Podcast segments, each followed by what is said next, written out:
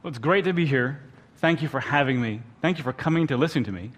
Um, I appreciate that. I'm a New Testament student, New Testament PhD, so you're getting my B game here with the Old Testament.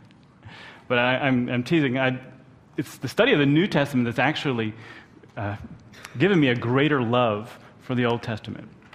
Uh, the God in both Testaments are the same. Uh, and the greatness of the New Testament is that because of Jesus, we relate to God differently. We don't relate through a temple anymore, but we relate through His Son. Uh, this morning, we're going to take a look at Ecclesiastes. Uh, Ecclesiastes, two portions one in chapter 5 and one in chapter 7. This is a very difficult passage in the sense that uh, we're talking about philosophy. Uh, Solomon is going over the meaning of life through a philosophical eyes. And in the end of the book, he, he comes to it that life uh, shouldn't be viewed as a mystery to be solved or, or something that can be understood, uh, but that rather life is a gift to be enjoyed by God. And that gift can only be enjoyed with God.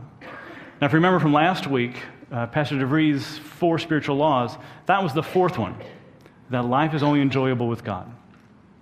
So there's great continuity in Ecclesiastes. Uh, Solomon, throughout the book, tells us that people are trying to find meaning to their life through work, through intellectual pursuits, through a lifelong quest to acquire wealth, and to pursue pleasure or happiness. And what he says is a life only lived for these goals is meaningless, futile. Uh, it's unattainable, just like chasing after wind. You, you can never get there. But rather, his conclusion in chapter 12, verses 13 and 14 says, Now, all has been heard. Here is the conclusion of the matter Fear God and keep his commandments, for this is the whole duty of man.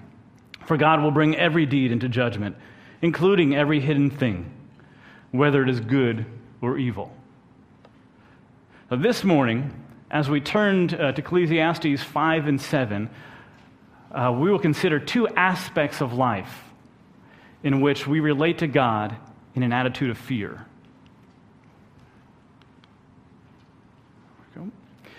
And now, before we turn to chapter 5, we need to look at the context. So let's go to the context, which is chapter 4. In chapter 4, Solomon is considering our uh, one's pursuits, the success of those pursuits, and their meaning for our life. The first por- portion, he talks about the pursuits and the difficulties of oppression. He talks about the pursuits and envy, uh, literally trying to keep up with the Joneses. Uh, the next portion, verses 6 and 7, it's pursuit and family. Uh, you, are you working to share or pass on?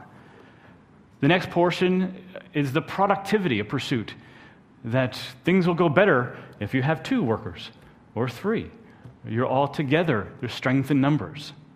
And then finally, at the end, in verses 13 and 16 through 16, he talks about our pursuits in light of kings or government, and saying how if we, we try to pursue our success or our meaning or happiness through uh, looking towards the government to get these things, you're going to fail. Because every generation looks to the younger king and says, ah, maybe. They're always hoping, always looking for hope and change. Uh, but Solomon says it, it, it, it's meaningless. You, you can't find it there. You can't find it in, in government. So now, if we can't find it in government uh, to bring us, we can't rely on government or the kings to bring us success or meaning in our pursuits, uh, then it, naturally, what's the higher up? Well, maybe God. Maybe God, we can go to God to get meaning and, and success in our pursuits. Uh, so, this whole theme of this first part of the chapter has to do with discontentment looking for that meaning, looking for um, purpose of your life. So, will be God? Will God be better uh, in that life? That life that I want. So let's look at the text. And verses 1 through 7 is the first aspect we're going to cover today, and it's approaching God in an attitude of fear. Uh, verses 1 through 3, we're going to see Solomon teaching about uh, fearfully coming to God to listen. So let's actually go to the text. Verse 1 says, guard your steps when you go to the house of God.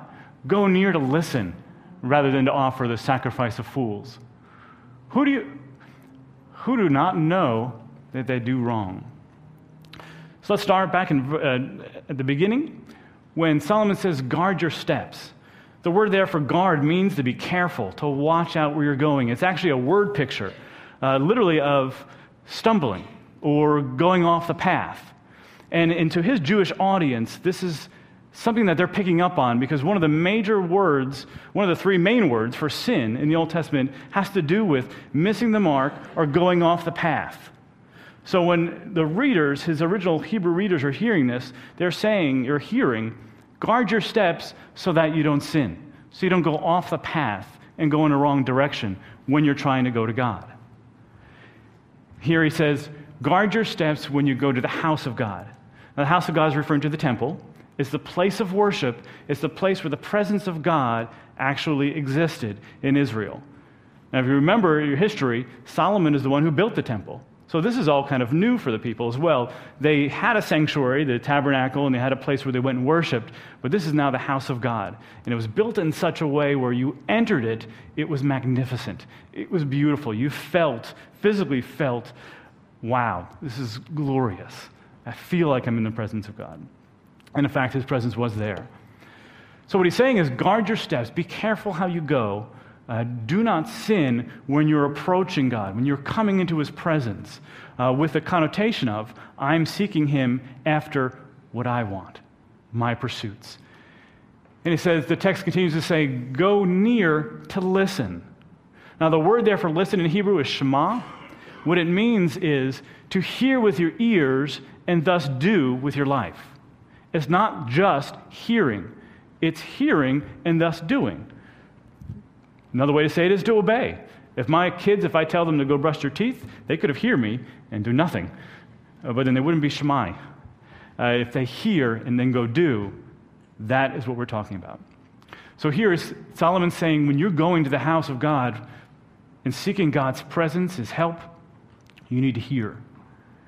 Listen to what he's saying, to what he wants, and what he's asking you to be.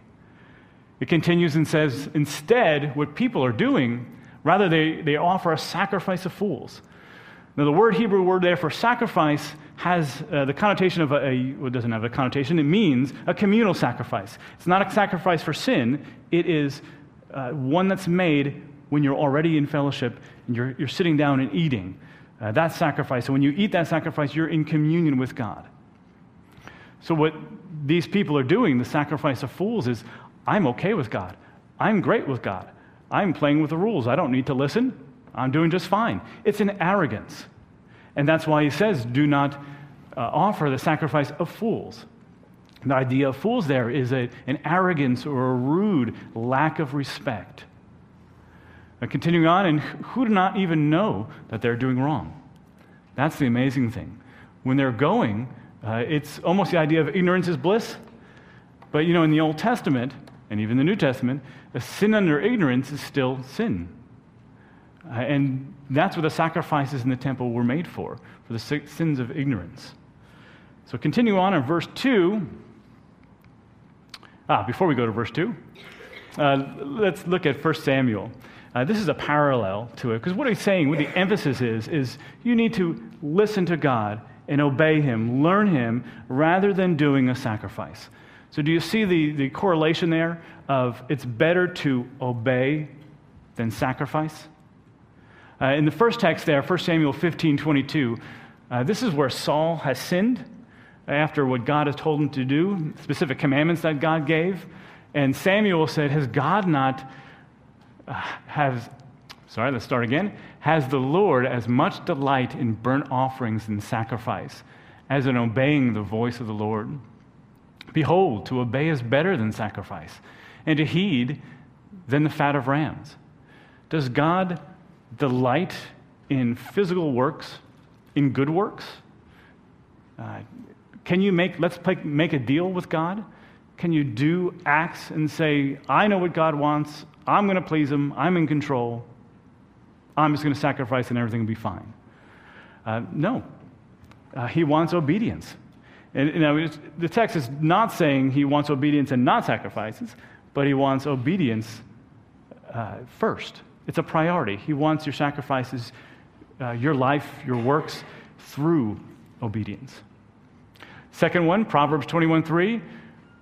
Uh, to do what is right and just is more acceptable to the Lord than sacrifice.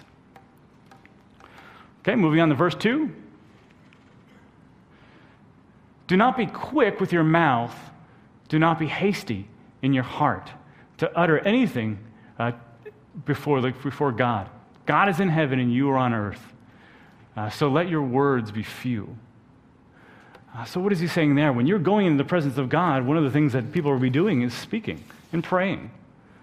And what is he saying is whether you're going to speak with your mouth or speak with a dialogue through God in your mind, be slow. Don't be quick. And what it says there is uh, don't be quick to utter anything. The word anything means the matter or the word, what you're coming to God for.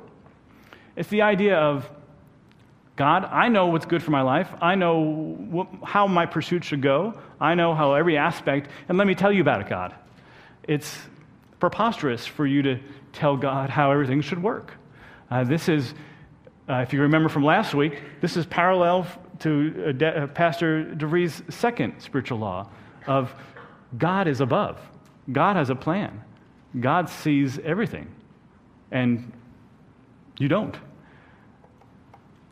That's why the text goes on to say, God is in heaven and you are on earth. There's a lot of things that you don't realize how God is moving, how God is directing, how He's orchestrating all of life's events for His good, for His glory, and for your good. And that's where you need to trust. You need to be dependent. So, what does Solomon say? Instead of letting your words be many and you going on and on, stop, listen. Let your words be few. And they're supposed to be few so you, in order for you to listen, to hear uh, what God is saying through his priests and through prayer, through scriptures. Verse 3 As a dream comes when there are many cares, so the speech of a fool uh, when there are many words. He continues just to say simply that when there are many concerns, when there are many struggles or heartaches, well, then people start dreaming. Uh, when you're in difficulty, you dream of a better situation. And just like that, eh, just like when there are difficulties, we dream of a better reality. When there's a lot of words being communicated, being communicated to God, out comes the voice of a fool. It's foolish to continue to speak and say and tell God how things should be run or how things uh, should go. It is shameless, it is arrogant and rude, disrespectful to God. That's what the word uh, fool means.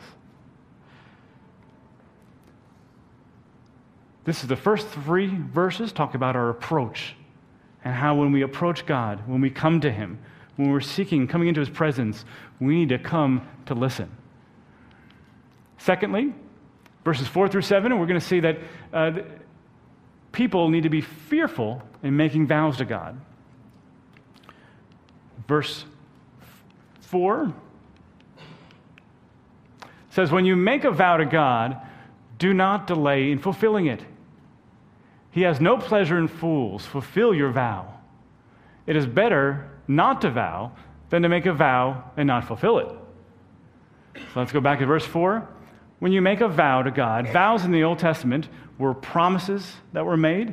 Either uh, it was usually, God, would you please do this? If you do this, then I will dedicate something, devote something to you, whether it be your service, your person, uh, or things houses, money, land, cattle, or a promise to abstain from something. And the vast majority is a promise to devote something to God. And that's what we're talking about here, uh, devoting something to God. And what Solomon is saying is don't delay in fulfilling it. Now, what is implied here is that when a vow is made, does God have to answer it? N- no. Uh, when you make a vow and say, God, please get me out of this and I will do this. Uh, we've all made similar vows to that, sometimes in haste, sometimes in thoughtfully. Uh, you see this all the time in the Psalms and in David, especially when he was being chased by Saul. But if God does fulfill his end of it, and he, remember, it's up to him, his, his priority. But if you vowed something to God, you need to fulfill it. And that's what it says. The word for fulfill there actually comes from the, the root word in Hebrew, which is shema. And if you, uh, not shema, I'm sorry, shalom, uh, which is, as you probably recognize, it means peace. Uh, so to fulfill your vow is to make peace, to pay it, to do what was right uh, in front of God. Looking at verse 5, it is better not to vow than to make a vow and not fulfill it. If you look at that verse, it implies that you don't need to make a vow. If you're not going to fulfill it, it's better that you don't even do anything. Uh, what's implied there is if God answers that, uh, and answers what you request, your pursuits, the things that you want, and then you don't follow through with your promise, with your word, then things are actually going to get worse, not better, as you think it might. Uh, the idea, again, is to be dependent, to be under God, to listen, to submit. Looking at a parallel in Deuteronomy, this is where Moses taught them about vows. He said, If you make a vow to the Lord your God, do not be slow in paying it, for the Lord your God will certainly demand it of you, and you will, you will be guilty of sin. But if you refrain from making a uh, vow, you, you will not be guilty. Whatever your lips utter, you must be sure to do, because you, you made a vow freely to the Lord your God with your own mouth. And then Proverbs 20, 25, it is a trap for a man to dedicate something rashly and only later to consider his vow. So the, the, the Old Testament precepts are clearly that you don't have to make a vow, but if you do, you need to be a promise keeper. You need to be one that fulfills your word, and especially when you're referring to God, uh, God or man, either way. But here, specifically in this context, we're talking about the vows made to God.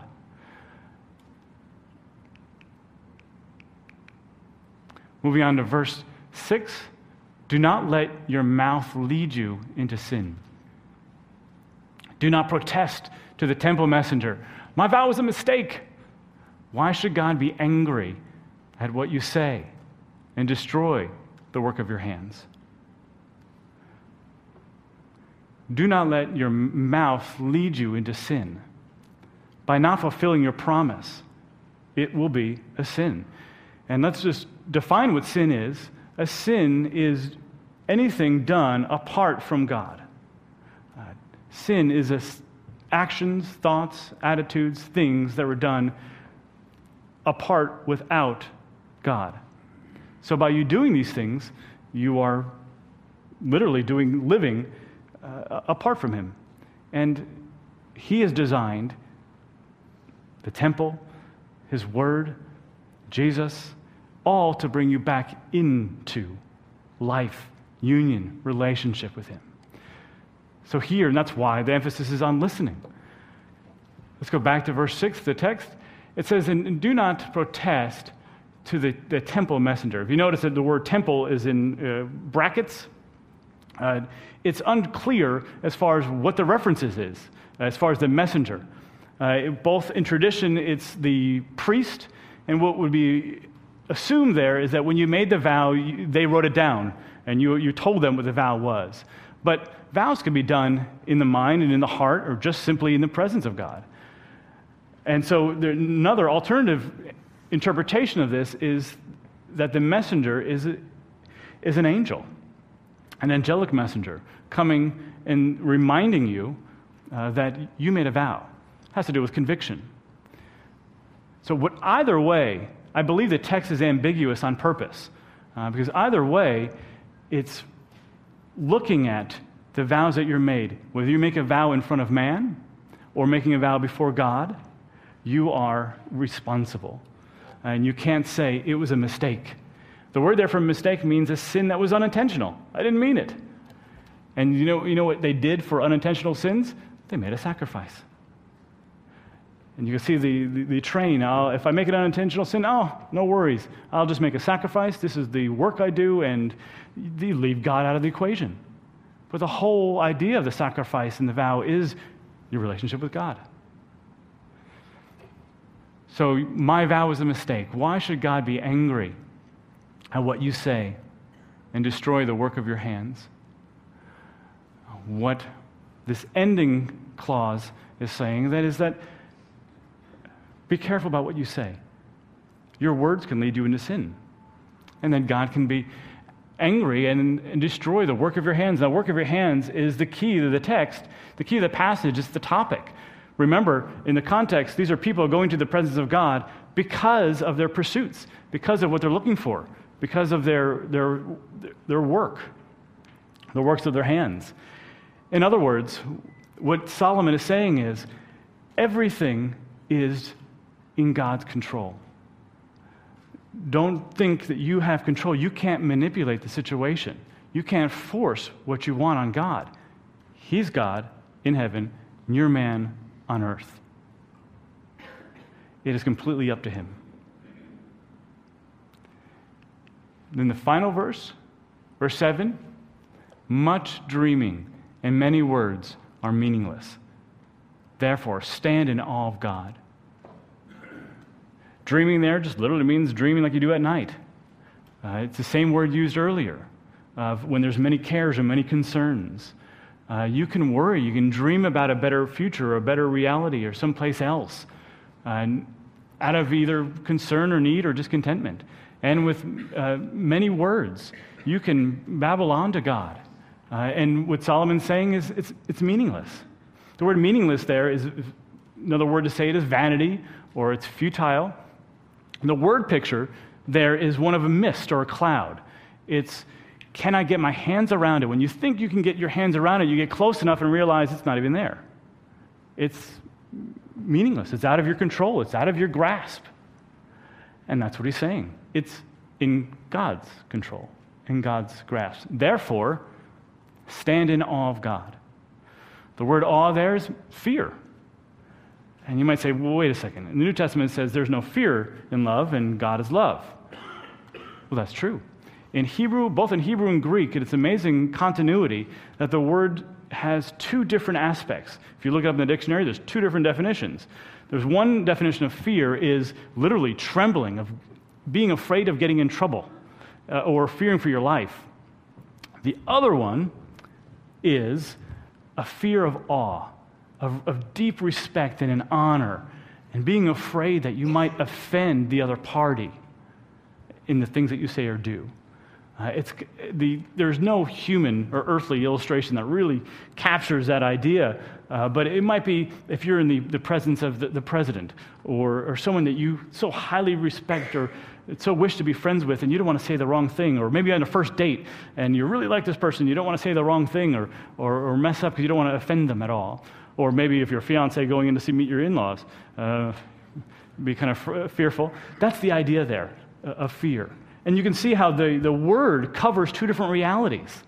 Uh, because at any one given time, if you're an unbeliever, you need to fear God and being afraid because you're dead, dead in your sins, and destined uh, for hell. But if you are a believer, you fear God in, I want to be closer to you. I don't want to do anything that might damage our relationship or, or, or stop me from getting more of you. And that's the fear Solomon is saying. Fear God. So now it's time to go to the second part, our second aspect that we're going to consider the future in an attitude of fear. Uh, chapter 7, verses 13 through 18. Uh, 13 and 14 is going to, we're going to cover God's sovereignty in life. But once again, before we start the actual text, let's look at a context. The beginning of chapter 7, it, Solomon has been talking about living in light of one's mortality, uh, being prepared for death, seeking a good reputation in, in life through wisdom. Uh, that earlier section has been discussed from man's perspective uh, from man's perspective of free will. Whereas in this half, verses 13 through 18, we're going to be looking at it from God's perspective, from his sovereignty. So let's look at the text. Consider what God has done. Uh, who can straighten what he has made crooked? When times are good, be happy. But when times are bad, consider God has made the one as well as the other.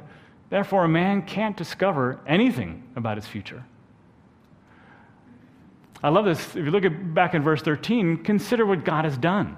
Uh, think about it. Let's look at it together. Let's reason. Who can straighten what he has made crooked? Uh, the idea is just simply are you stronger than God? If he wants something crooked, there's no way you can straighten it out. And it, it has, the crooked has the idea of, of, of, your crooked life. You can might say, okay, my pursuits, the things that I'm doing, I want to get to that goal. And the easiest way to get to that goal between point A and point B is a straight line. But God may have you come over this way or back that way. And is that in your control? Are your circumstances in your control? Ultimately, uh, they are in God's control. You can decide to do something. Uh, I believe um, Margie a verse, read a verse this morning or, or, prayed that you know the plans of the king are one way, but God holds us the, the course. Uh, God is control of our circumstances. So verse 14 says, "When times are good, be happy, uh, enjoying that goodness uh, that God has given. Uh, but when times are bad, consider God has made the one as well as the other. Therefore, a man cannot discover anything about his future."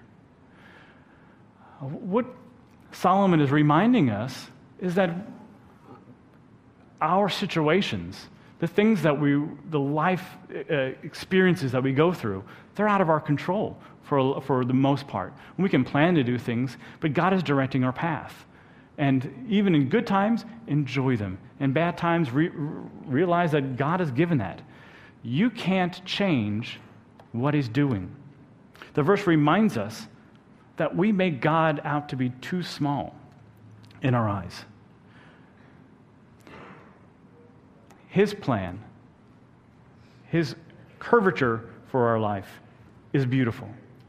Once again, echoing what Pastor DeVries said last week about the second law of he, he's working a plan to make things beautiful.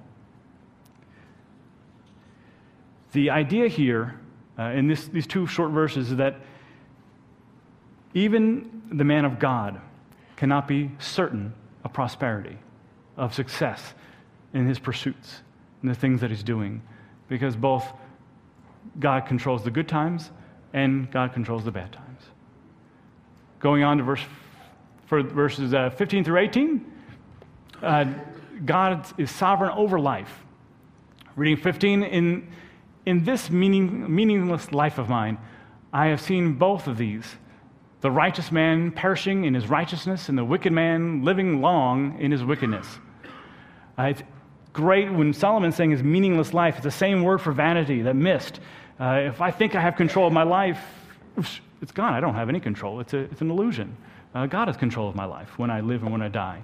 And he's saying righteousness here, uh, a righteous person in his righteousness, they die early, and a wicked man lives long. How is that? Does that make sense?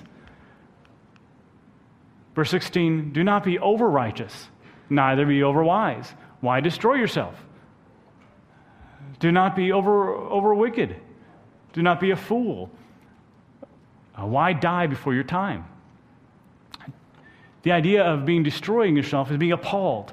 I'm afraid, I'm frightened uh, of, uh, I can't believe that that happened. It's the idea of, that's projected in Deuteronomy 440 and in Psalm.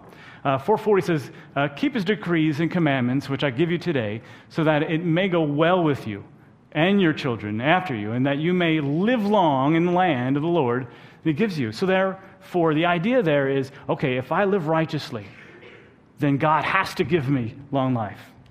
It's manipulating God, it's trying to play God, it's trying to force his hand. And the same thing in Psalm. Uh, but you, O God, will bring down the wicked into the, the pit of corruption.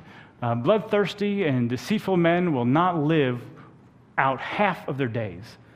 See what God says? The wicked won't. Well, then, but how come it, it, it doesn't? You can't, you don't have security on these things. Those principles are true, and they're generalities, and they're generally true. Uh, but that is not a guarantee for you. That's not where you place your security. You place your security in the sovereignty of God, and that He's a good God, and you can trust Him. Continuing on to the last verse, his conclusion. It is good to grasp the one and not let go of the other. The man who fears God will avoid all extremes. Uh, it is good to grasp the one and not the other. It's easy for us, or, or, we have a natural tendency to say, well, if it's not the one, then I'll go to the other extreme. It must be the other. If I can't gain a longer life through living righteously, then, well, then I'll just live wickedly. Who cares? Uh, what Solomon is saying is, these are proverbs. We are pin- people of principle. And living wickedly does, uh, will cause you, and for generally, you're going to be experiencing more risky behavior and you could, could die early. And on the other side, uh, it is better to live righteously. That is what God has called you to do. But that's not a guarantee. His conclusion, again, is the man who fears God, that same fear will avoid, the word all there has the idea of both, will, will avoid both extremes and live in the middle. So, in concluding, uh, we seek to live righteously and to live wisely out of love for God, out of fear for Him. When we fear Him, I remember we're, we're trying not to offend Him, we're trying to keep our relationship. That goes right back to the parallel, what we saw in the very first verse, of going there to listen, to learn what He expects of us, to learn what He wants from us. Uh, because when we fear Him, and living a life of obedience, we're doing it out of love for God, trying to please Him, to do what is right. Uh, let's pray. Father, uh, these have been uh, difficult concepts, and they're difficult struggles that we face as, as every human uh, wants security. Every, every human wants to uh, be in control. But Father, help us to remember and remind us Help us to live out uh, that we are people that are dependent on you. Uh, we are people that, that must uh, surrender to you. You are our God, and we are your people. And we are people that call your name. Please help us to live worthy of you. Help us to listen, uh, to stop, and to uh, bring up the things that we desire and, and look at them against what you desire. Uh, help us to uh, realize that the, the things in life are under your control and we have safety and security in you and not in the things that we do. Uh, help us to live in fear, in awe, and in respect in light of you. I pray all these things in your name. Amen.